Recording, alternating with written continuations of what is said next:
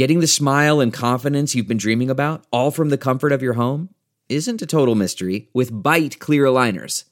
Just don't be surprised if all your friends start asking, What's your secret? Begin by ordering your at home impression kit today for only $14.95.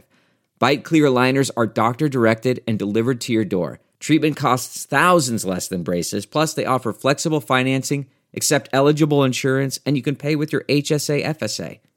Get 80% off your impression kit when you use code WONDERY at Byte.com. That's B-Y-T-E dot com. Start your confidence journey today with Byte. Snap Judgment Photographing ethnic groups sans stereotype. No headdresses, no vacant stares. How young artists challenge the parameters of ethnic photography. Written by Chu Si, published in the World of Chinese, read to you by Cliff Larson. Lobster on the left, Tsampa on the right. Two versions of London chef Tenzing Nyendak sit side by side in a diptych of portraits. In the one with brighter colors, he rocks a double breasted chef's jacket and a toothy grin, holding up the high end crustacean on a plate. The one with the more muted colors shows him in a traditional Tibetan gown with a more subdued smile, holding the highland barley that is a staple food for Tibetans.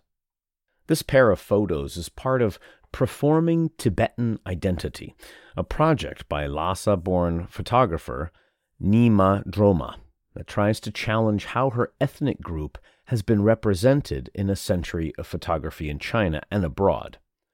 The series welcomed young Tibetans living in Europe and China to pose for portraits with clothing and belongings that they felt were essential to their identity, from scratched skateboards to tattoo sleeves to a rainbow flag, alongside a more serious portrait in a traditional outfit of their choice. Video interviews with the subjects in which they each talk about why they chose the elements to represent them and how they relate to their Tibetan identity complete the project. Uh, Nyima Droma exhibited the project at Oxford University's Pitt Rivers Museum in 2018 and says it resulted from a process of self exploration and understanding my own identity. Her first major project on this theme, a 2014 series called Modernizing the World's Roof, featured an elderly Tibetan monk drinking Coca Cola, her uncle and a friend enjoying Budweiser beer, and a woman in a traditional outfit clutching a designer handbag under her arm. Having moved away from Lhasa to attend elementary school in Chengdu, Sichuan province, Nyima Droma returned home in 2015 after graduating from London College of Fashion, where she was trained as a fashion photographer. From her home in Tibet, she has continued to observe the effect of globalization on a society often perceived as mysterious in the West. She talks about this in a 2020 documentary by China Central Television, stereotypes might have it that a nun only chants scripture all day sitting in a temple, but there are many new things in her life, like hip hop, or she might wear a Buddhist robe but with a pair of Air Jordans. Indeed, one of the subjects in performing Tibetan identity is Sen Cheng, a young Buddhist nun from Qinghai province who sat for her portrait with a pair of headphones and a lively wink. Yet these changes on the plateau, as well as the lives of many Chinese ethnic groups, are rarely apparent in the visual language commonly associated with them. In June 2021, Shanghai's West Bund Art Center welcomed an exhibition called Us China's 56 Ethnic Groups by photographer Chen Haiwen which purportedly took 12 years of intensive research. The resulting images themselves were impressive in scale and technical quality, are hardly innovative, highlighting intricate headwear and jewelry, deeply lined skin, and activities exotic to the urban gallery goer, such as herding elephants, jumping over a fire pit, or fishing on stilts. Another exhibition in 2020, the Chinese Visual Ethnographic Photo Biennial, made an effort to suggest in its call for entries that photographers forego the appetite for novelty and shallow travel photos and instead pursue long term projects or document their own ethnicity. While the works exhibited showed a greater diversity in approach, many project descriptions still highlight the pure eyes, the simple lives, and the positive spirit despite poverty in their subjects. Such trends are not new. In the mid 19th century, Western explorers such as British Army officer Alexander Brodie Melville and Scottish physician John Forbes Watson traveled to the Tibetan plateau and brought home portraits labeled Tibetan Lady, Buddhist Lama, and Tibetan Native, which accentuated the physical features of the type and emphasized exoticism and difference from their non Tibetan consumers. As Clare Harris, a professor of visual anthropology at Oxford and co curator with Nima Droma on her exhibition, wrote in a curatorial commentary. In the 1930s, Zhuang Xueben, an amateur photographer from Shanghai, who is now widely considered China's first visual ethnographer, made many trips to Xikang a province of the former Republic of China on the border of what is today Western Sichuan province and the Tibetan Autonomous Region. The area was inhabited mainly by Khampa Tibetans, but also the Qiang, Yi, and Han ethnic groups. The images Zhuang brought back, documenting the physique, costume, lifestyle, and architecture of the peoples he encountered, were widely distributed by Shanghai based pictorial The Young Companion. Kaleidoscopes of headshots were arranged side by side into articles entitled Coiffures of the Tibetan Women and The Qinghai Women and Their Headwear, and portraits of different ethnic groups were sometimes published together. They constructed a sense of exotic spectacle or categorized knowledge from the frontier, which, quote, produces the possibility of a future where ethnic groups intermingle, writes Menglang Chen, a PhD researcher at Harvard University, in a 2020 article on Zhuang's photography. Chen's interest in Zhuang sprang from their own previous photography project documenting a Qiang village in northern Sichuan.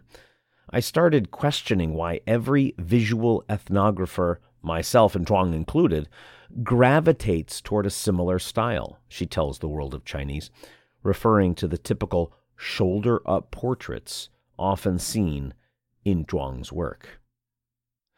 Some scholars argue that this style originates from the disciplines of biological anthropology or forensic anthropology from the end of the 19th century it subjects the photographed bodies to both physical and moral measurements, Chen explains, finding this type of gaze objectifying the subjects and their bodies. We need different ways of seeing, not just different things to look at. Parallel to Nima Droma's works, some other efforts have risen in China to diversify representation of ethnic groups in photography. In 2015, Na Song a curator and director at Beijing's Inter Art Gallery, who is Mongolian by ethnicity, launched Country Road, a biannual award recognizing photographers from minority ethnic groups in China.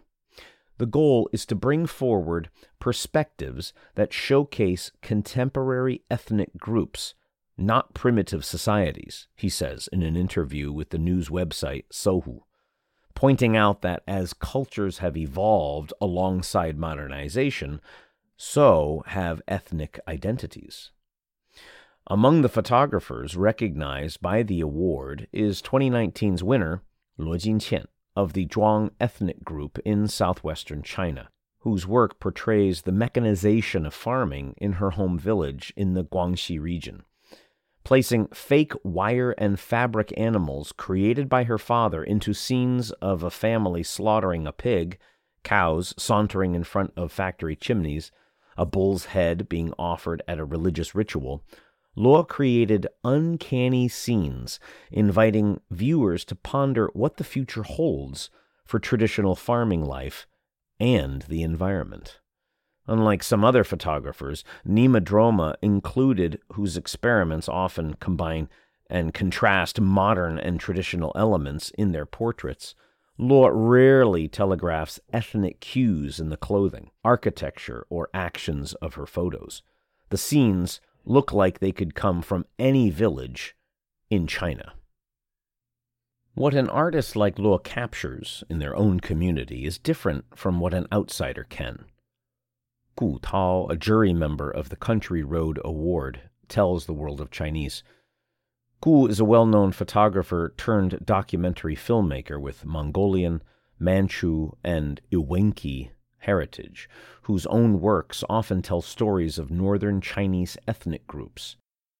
I am most touched by the emotions and feelings, not technicality or production value, things that are spontaneous and flow out naturally.